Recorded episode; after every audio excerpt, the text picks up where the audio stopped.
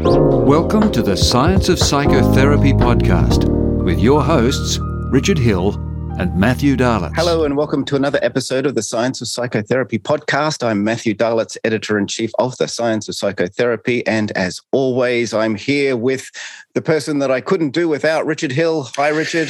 Yes, and I can't do without you, Matt. So it's the Matt and Richard show. Uh, with uh, what were those uh, wonderful the, the, chipmunks? Those those chipmunks in chipmunks. in the cartoons, indubitably.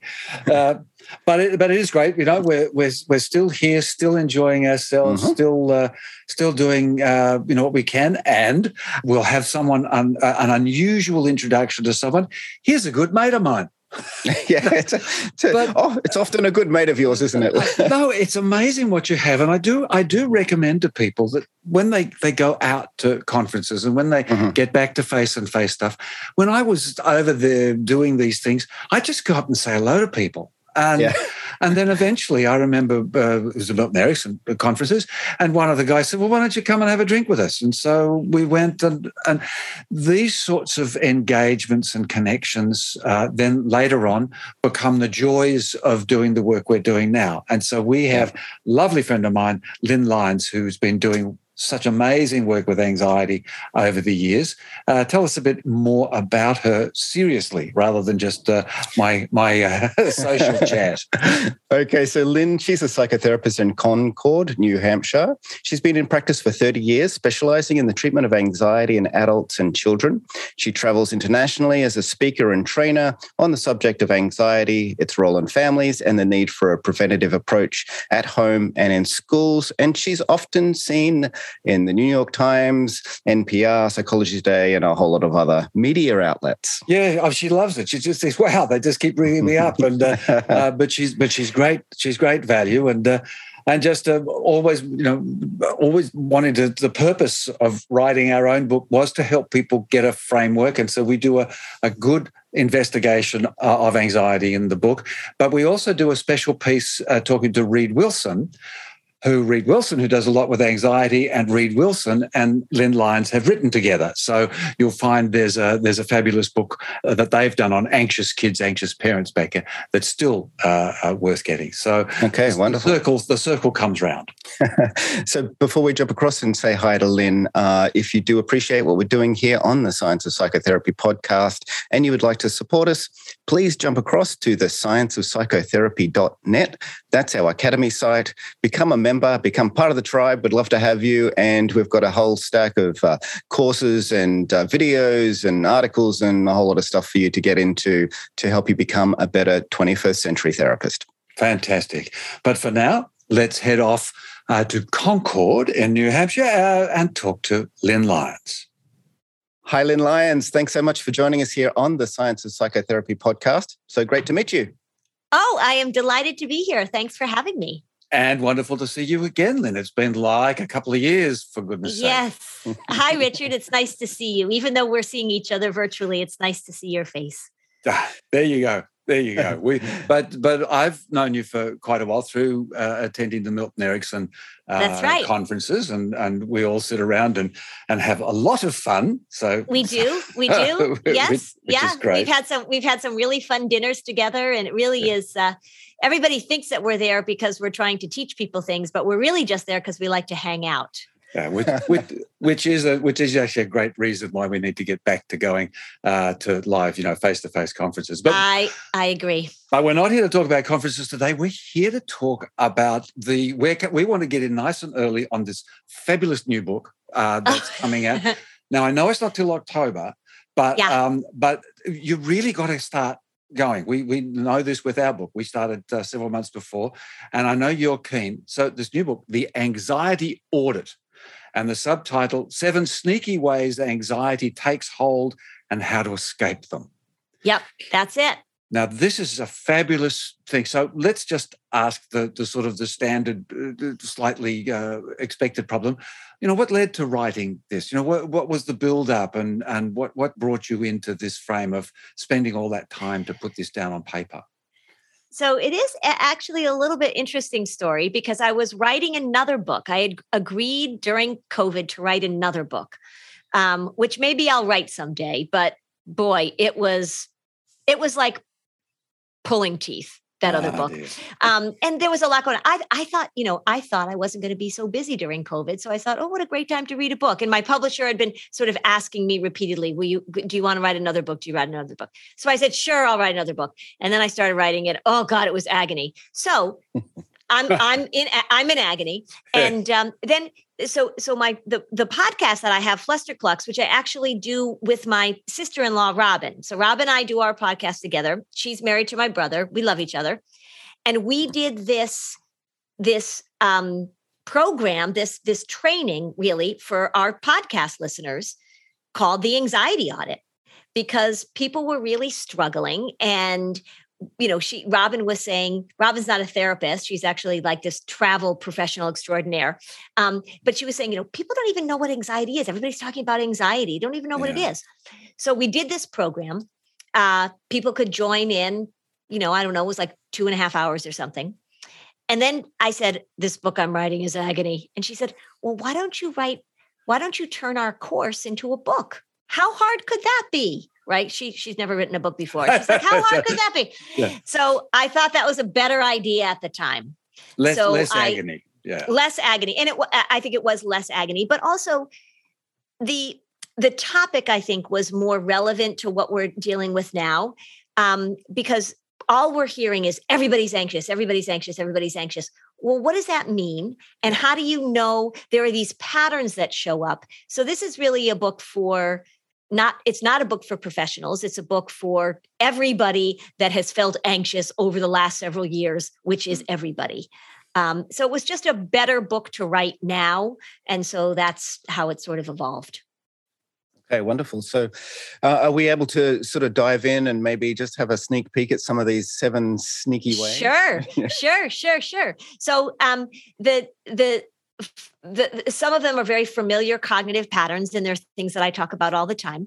Um, but the first the first big one is the repetitive negative thinking which is we look at worrying and then ruminating you know depending on which direction you go and how people perseverate how they get caught up in ruminating. I talk a lot about the work of susan Nolen and how she really looked at ruminating as one of the lead-ins to depression particularly for women because i think honestly, I think probably the demographic for this book is probably going to be more women than men, just the way that it, that it goes. Um, but and, and and repetitive negative thinking. How do we get caught in things? So I spend it. The first chapter is really diving into that whole thing. Um, and then I talk about, then go from there. I talk about catastrophizing, how family influences of being catastrophic. I was raised by an Irish Catholic mother, Kathleen Marie Murphy. She's she's a reformed Irish Catholic, but she's still angry, you know. Um, but um, how how her how her family was really catastrophic. Um, how it was always they had an expression in their family: too much laughing turns to crying, which is just yeah. great. Um, so I talk about catas- uh, being catastrophic, thinking catastrophically, predicting parenting catastrophically.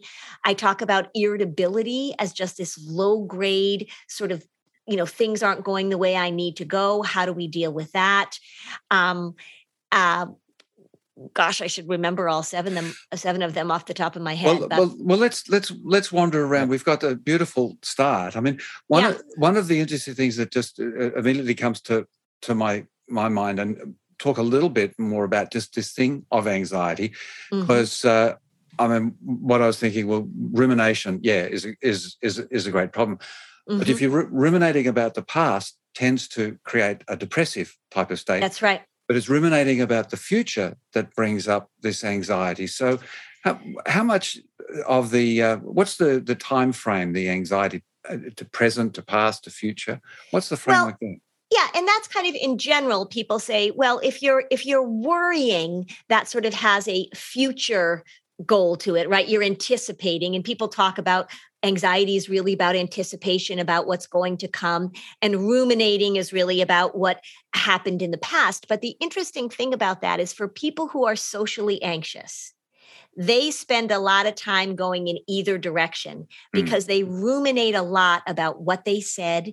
Did they say the wrong thing? Did they offend somebody? They try and use their past experiences to sort of predict what's going to happen in the future. Mm. So people who are socially anxious are they, they'll go in either direction. And then the other thing too is when and I don't talk too much specifically about this, but if we know we've got this obsessive compulsive stuff going on, they're really big at ruminating and making decisions and did they make the right decision and was it the wrong decision? And the really important thing about rumination is that people who do it all the time, do it a lot, for one, they feel like they're problem solving. They mm. feel like they're doing good work, right? They feel uh, like they're ah, really yeah. they're, you know, and and um, the other thing about ruminators is that a lot of therapy actually, and a lot of people think that therapy should be just this one long rumination process. So that right. when you go into therapy, you should spend a lot of time talking about what already happened, going over what already happened, try, trying to understand what already happened. And so, anxiety, people who are anxious, even though we know rumination is absolutely that risk factor for depression but actually so is anxiety a risk factor for depression mm. i will see this this ruminative pattern parents do it a lot it's just so so common in the people that i work with so you you spoke about um, family traits. How, how much of this is a learned behavior, and how much is like just personality? well it depends on who you ask you know and it's always sort of the the nature nurture thing with anxiety we we sure. can't really tease it out very well because we know that temperament certain temperaments there's a behaviorally inhibited temperament people who uh, it, it tend to be more shy or or you know more sensitive people who have really um, high sensory or low mm-hmm. sensory tolerance like all those people that's that's a predictor of anxiety too we even see that in babies we see it in toddlers but there is undeniably a very strong modeling of this and a lot of right. the research shows that and and the, the way that we can be optimistic about that is that when we do things preventatively to work with the parents we can really you know we can really prevent we can really take the anxiety train and have it go on to a different track. If you don't do anything about it and you leave it alone the likelihood of an anxious parent creating an anxious child is about six to seven times greater than if you have a non-anxious parent. So it's there you know and it's that combination of factors but we definitely see the modeling. It's there it, was interesting. I, I was just uh, wandering around in our, our local uh, uh, public park area and lots of kids, and there were about four or five kids. Uh, oh, I don't know, uh, about nine or, or, or, so, and they were sort of skittling along and running mm-hmm. things. And there was there was just this voice came out, and I thought, my, my God, who who is that talking? And I realized it was one of the little kids. And she said, Oh, now you shouldn't run, Betty, because you know that if you run, that could be doing that. And I thought, wow, we're just at this point, we're just in preventative, but we're we're we're moving quickly to something that could be yeah. a lot more. Well, but she obviously learnt that behavior. Yeah. Yeah. Yeah. yeah. Yeah, so there's an interesting question. You know, where's where do we go from something that's adaptive? You know, mm-hmm. we're, we're looking out for things and and become maladaptive. Where, where's mm-hmm. that? What's that threshold look like? Yeah. Yes, yes, yeah. it's different from the kid who's who's actually fallen over, saying, "Don't run because I've experienced," mm. which is more mm-hmm. of a trauma mm-hmm. thing. Yeah, mm. right. Right. Yeah. So so when we're looking at oh, when is it helpful? And this is such an important thing when I was I was telling you before we started recording that I spent my day talking to high school students and middle school students. And the thing that I really wanted to emphasize with them over and over again is that it is normal for human beings to worry. It is normal for them to be anxious. We are we are designed that way because it keeps us alive. So to think that you're not going to feel this way to think that it it's you're, you're going to go through life without having worry and anxiety is silly and i think actually we've done a lot of harm with young people in terms of pathologizing a lot of what is really a, a normal part of human experience. Um, that's a whole nother rant that we can get into if you want to. But um, so so when do we know that it's problematic? Is when it's interfering with what we would consider normal developmental things. So you've mm. got this little group of kids and they're running and you know one of them saying like hey you're too high on the monkey bars or this or that and then we've got another child who you you perhaps could notice who is not going to engage at all. And that child is going to hang back. That child isn't even going to get on the the monkey bars. That child is not even going to go to the park. That child is so worried about something bad happening that they begin to restrict and avoid. Mm. And the mm. problem with the problem with adults that do this who are modeling it for children is that that becomes the go-to strategy and it's a strategy that works like a charm. If you mm. avoid, you you don't feel this way, so it gets reinforced very quickly and very powerfully in families. Yes, it's it's sort of like uh, this this great difficulty of uh, how much how much risk do you allow your children mm-hmm. go to go through in order to learn risk? I mean, yeah. someone was saying, you know, I, I I, I, don't want them to make the same mistakes I did. And I said, but how did you learn? um, well, of course you don't want to, but they're going to. Yeah. Well, and I think that that's, you know, I, I'm very big on talking about the skills that I want to teach. So when people come to see me, I'm very focused on what are the skills. And one of the biggest skills when I'm talking to, to adults and to kids too, it's the ability to assess reasonable risk. Mm. And when you don't allow that to happen, you don't learn. And kids don't have the ability to assess reasonable risk. And then when they're off on their own, they've got no template for that. They've had no practice for that.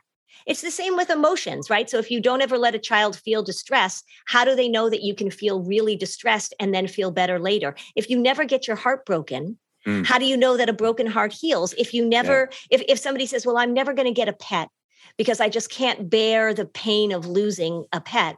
Well, then mm. how do you know that that loving a pet is wonderful and then you lose a pet and then you can you can mourn that pet. I mean, it's all helping helping kids and helping adults to move through the processes of all these of all these emotions. But aren't, aren't we immersed in a overly exaggerated safety culture where yes. we do want to avoid anything that hurts? Yes. Yes, yeah. absolutely. Yeah. And this is why this is why I am so loud and so adamant about the elimination culture is what I call it is that how do we figure out how to get rid of right so can we can we self medicate can we medicate can we distract can we avoid you know the the the most popular things that people learn for anxiety are distraction, mm-hmm. avoidance, and calming down. Those are the right. most popular things that they're taught. And all, you know, and, and all of those have their place, of course. I mean, I hate rats, so I'm happy to avoid rats. I have no intention of getting over my fear of rats.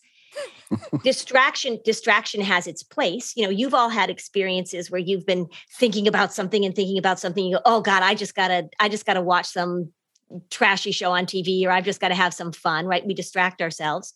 We've all certainly found that, you know, when you're about to lose your mind, like stopping and taking some breaths and getting your feet back under you and regulating your nervous system, all of those things are so valuable. Hmm. But but for me, what I see being taught to people over and over again is that the goal of doing those things isn't to sort of rejigger and take a break, it's to get rid of. And mm. when people when people say to me, "Well, I tried that and it didn't work." What they're saying to me is that I was under the impression that I if I did this breathing or if I use this distraction, that I wouldn't feel anxious anymore, that my worry wouldn't come back. And that's the myth that we really have to work very hard with people to let them know this is a part of being a human being. Yeah. And we can do, we're always adjusting. I mean, it, and it's it's interesting when you look at the two futuristic uh, uh, books uh, that come to the top of the, the mind.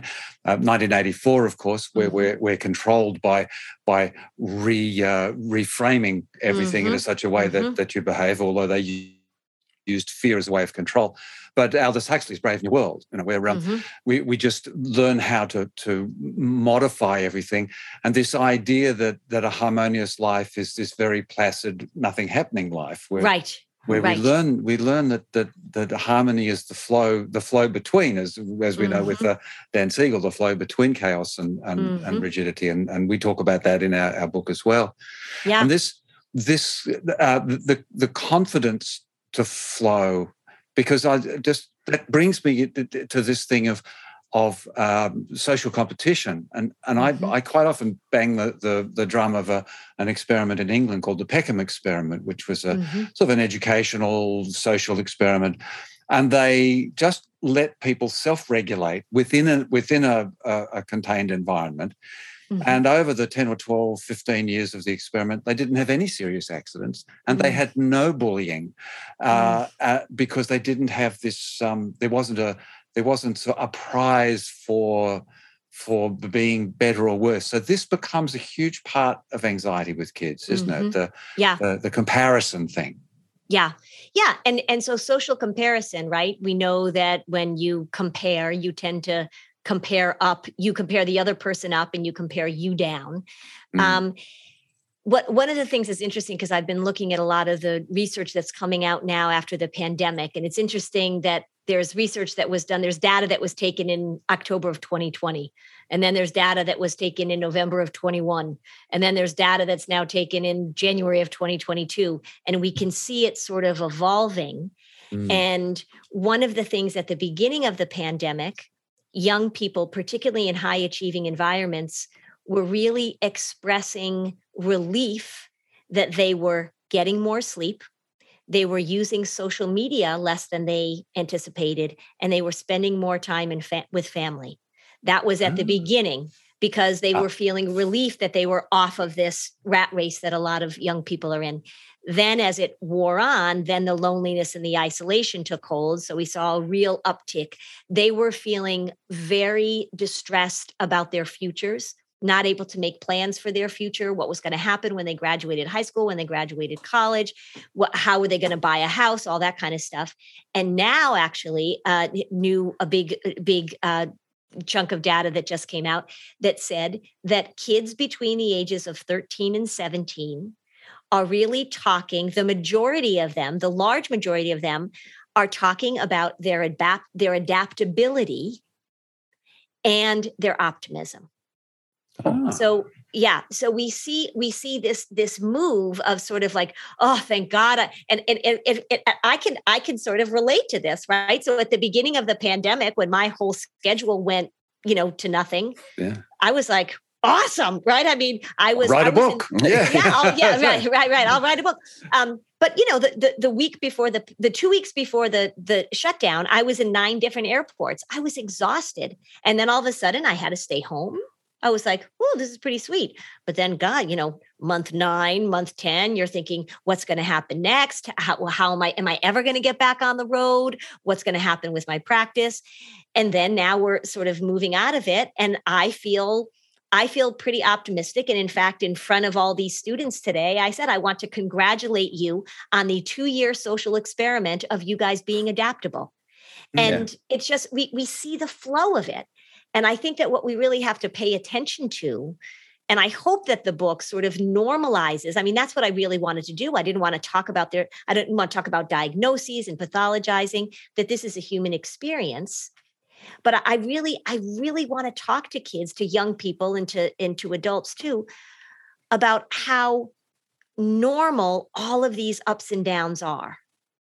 This yeah. the pandemic wasn't normal. That wasn't a normal experience but that can we talk to people about the absolute inevitability of things going poorly, of things not going the way you planned it, because that's what anxious people try and do, right? They try and plan everything out to the minute. And how do you manage that? How do you tolerate the unexpected? We've just had two years of, of tolerating all sorts of stuff that we didn't know we were going to have to tolerate. Mm, yeah, and there's there's um, like you said, the anxious person planning. They're mm-hmm. planning to avoid things. And so there's a, this interesting dynamic of approach and avoid. And we know mm-hmm. that from our neuroscience that the approach orientation develops a, a, particular flow neural architecture, which is a lot more healthy than the avoidance. Mm-hmm. And so mm-hmm. do you conceptualize things in this sort of approach avoid way? And we're, we're always trying to encourage people to be more approach orientated toward life? Yeah. And I think the way that I talk about it a lot and this is something too that so so Reid Reid wilson my pal who i wrote two of my books with he talks about this in just a wonderfully eloquent way um, but i really eh, you know exposure right we know exposure therapy you step mm-hmm. in yep. um, and i think the goal and this is I, I learned a tremendous amount from writing and working with Reid and um, um, but but stepping into things how do we drop the resistance Mm-hmm. How do we get on offense, right? How do we step in? So we can do exposure therapy, but we can do exposure therapy where somebody's got a, a boot in your back and they're pushing you into something. Mm-hmm. And I mm. think a lot of people, a lot of people think, well, the way you get over anxiety is that you just have to, we just have to force kids to do it, or you have to force yourself to do it. And if we can add that extra element of sort of that approach mindset, that mm-hmm. step in mindset, that get on offense mindset, then we're we're dropping the resistance. Yeah. So yeah. so that I talk about that all the time. And how do we how do we help people get interested and excited about what they're moving toward, knowing that it's going to be uncomfortable? And how do we make it kind of a game that they're playing with themselves? Yeah, you know, absolutely. Which is, which yeah. is which yeah. is what we we talk a lot about about curiosity. Curiosity, yeah, yeah, um, that's right. And and and I've been uh, trying to you know again you, you I know you feel this as well after a while you've sort of been banging a drum and mm-hmm. you think but this idea of play as as a, as a curiosity rather mm-hmm. than as a, a thing because I'm curious for the things that I can uh, uh, hit unexpectedly yes um, and and making unexpectedness um, a, a, a, delight, as a, as a pleasure. Right. Because we know that predictability and expectation uh, and certainty have become uh, almost sort of weights around our neck, mm-hmm. and and uh, so the kids, you you know, when you're talking to them, this idea now, this optimism, like is there a freeing uh, uh, that you're seeing amongst kids away from uh, I have to live up to things? Uh, it's almost like now, well done, you're still here. I'm not sure. What, what, are you, what are you What are you seeing? Yeah. Well, I think one of the things I'm seeing is that a lot of the kids, a lot of kids here at least, I don't know how it is in Australia, but certainly here, there is a very prescribed path that they're supposed to take. Mm-hmm. So you're supposed to go to high school. A lot of, you know, I've had a lot of seventh and eighth graders say to me, Oh, I don't know what I'm going to major in in college. Or I even, even a lot of freshmen in high school talking about college. This idea that you have to know what you're going to do, you have to have a plan. There's a, there was a lot of talking, there still is, um, about um, the the use of even middle school now, middle school and high school as resume building to then get into a good college so that you can build your resume so that you can get a good job. And i think that what what uh, what i'm hoping the pandemic this this crazy upheaval did for a lot of kids is showed them that even when things don't go in this very sequential expected routine way it actually opened the door for a lot of different possibilities Mm. Um, and I, I, don't know exactly how it's all going to play out. Um, I don't know what it's going to look like for these kids in two or three years. The the college admissions process was crazy this year because we had so many kids defer, um, enormously stressful. I had somebody get in touch with me. They wanted to um, they wanted their daughter they told me their daughter was putting together this project to help kids deal with the stress of the college admissions process and it was going to be her school project and would i be involved in it? And i sort of knew the mom was kind of running the whole thing. And i thought as she was talking to me about it that we were talking about like a 16 year old it was a 12 year old Wow. A 12 year old. So I don't know. I mean, I'm not saying that the that the upheaval and all of this unexpected stuff and this ability to sort of get, you know, have more flexibility in life. Um, I'm not saying that that the pandemic, you know, yay, the pandemic made us all more flexible and adaptable. Um, because I think I think there's there's two sides of the coin, but I'm hoping that's the that's the drum I've been banging for a mm. long time. Yeah, yeah, yeah. Because there's been interesting things. Oh, sorry, Matt, you you go. Yeah, all right. I was just just going to say we were talking um, to someone the other day who um, runs a. Um, I'm just trying to think of the name. Um, Jurie Rossouw, Richard Jurie Rossouw. Oh yeah, what's, yes. What's, what's, his thing called? Well, his resilience, his his program to build resilience. Yes, yeah, that, mm-hmm. that's mm-hmm. that's right. Yeah. Yeah, mm-hmm. so so in talking to Jurie Rossouw about resilience, uh, he was saying that seventy percent of people who think that you know they've they've got up to a seventy percent you know resilience on his scale, um, that mm-hmm. when a real crisis happens, uh, they don't actually handle it terribly well. You have to have mm. be really up there in the eighty percent or so in in terms of his resilience uh, score. Um, mm-hmm. And so what the pandemic has revealed is that we really need to uh, up our game, I guess, um, as a culture in terms mm-hmm. of resilience. Mm-hmm. So, whatever has been happening culturally um, for, for maybe generations has really reduced our resilience for a crisis.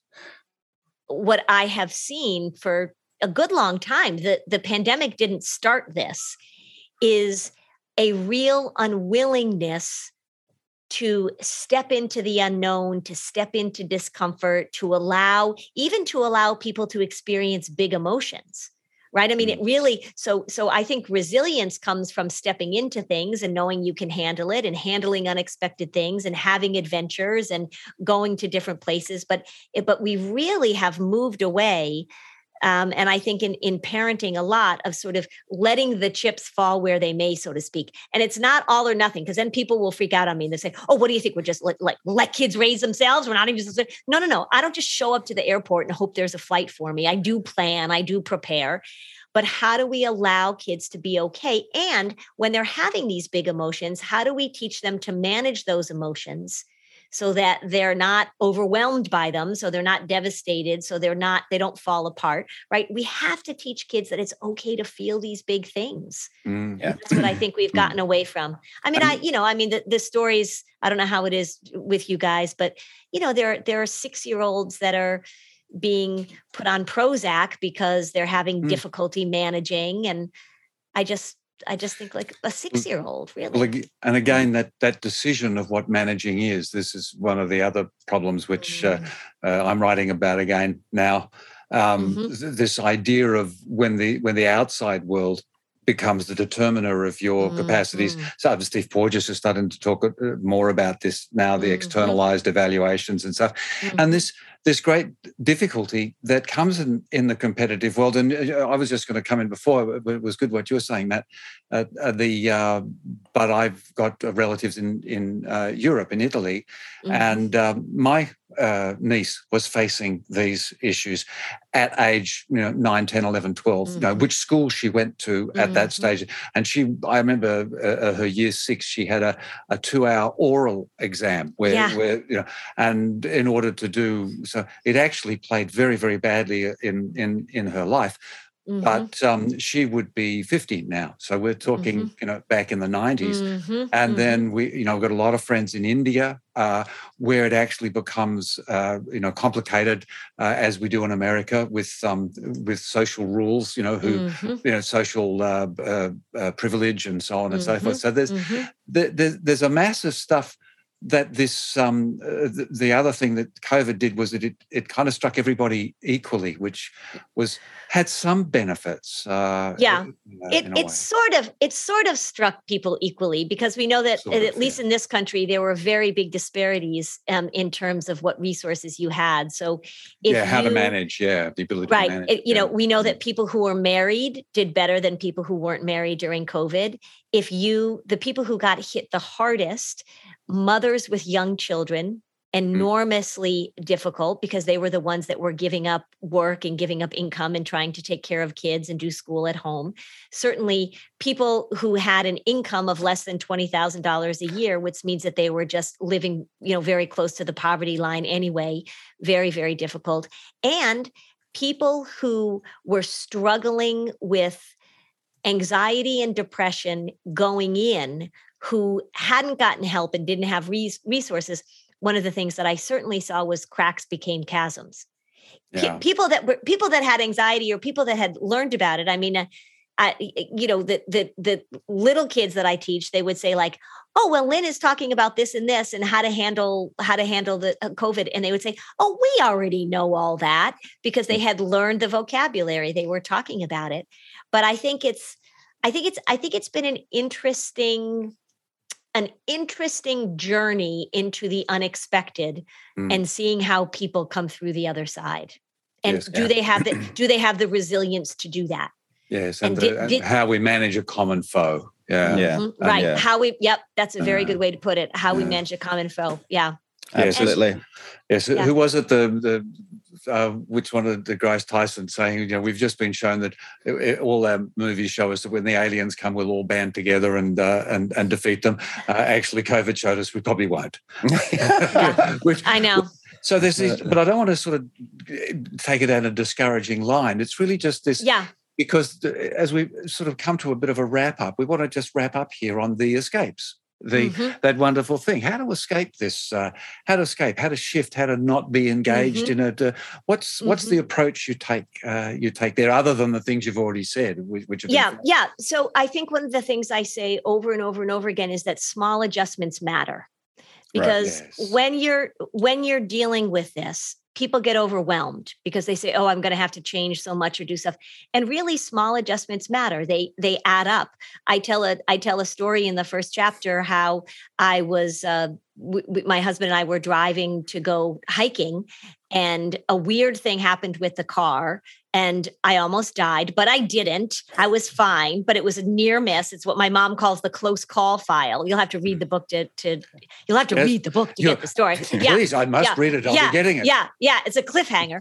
Um, but but what I talked about is that at, so so as I'm hiking because this was on the way to a hike, I knew as I hiked up the mountain, I knew I was going to replay this near miss over and over and over again. I knew my brain was going to do it. And my goal was that when the thought popped up, when I started what ifing, when I started saying, oh no, if, you know, I, I, how did that happen? I was just going to shift back. I was just going to adjust back. I was just going to adjust back. So that's a huge thing that I talk about all the time. Small adjustments matter. It is, um, there is a huge emphasis on connection in the book. I start with three separate stories, and the three words that I really carry through the book are that we need to simplify, demystify, and connect. Mm-hmm. And so, mm. the importance of not doing this alone, the importance of normalizing it, the importance of how do you let people know what you need? Because we tend to suffer in silence. Both depression and anxiety are very internal states of being. So i emphasize that a lot.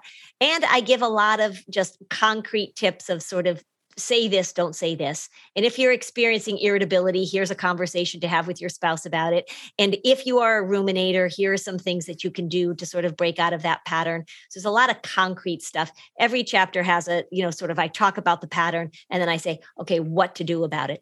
But the emphasis is I'm really just trying to simplify this. I feel like we can do we can do a much better job in the mental health profession of just talking in common language instead of using yep. all this psychobabble stuff that people just are like, yeah. Yeah.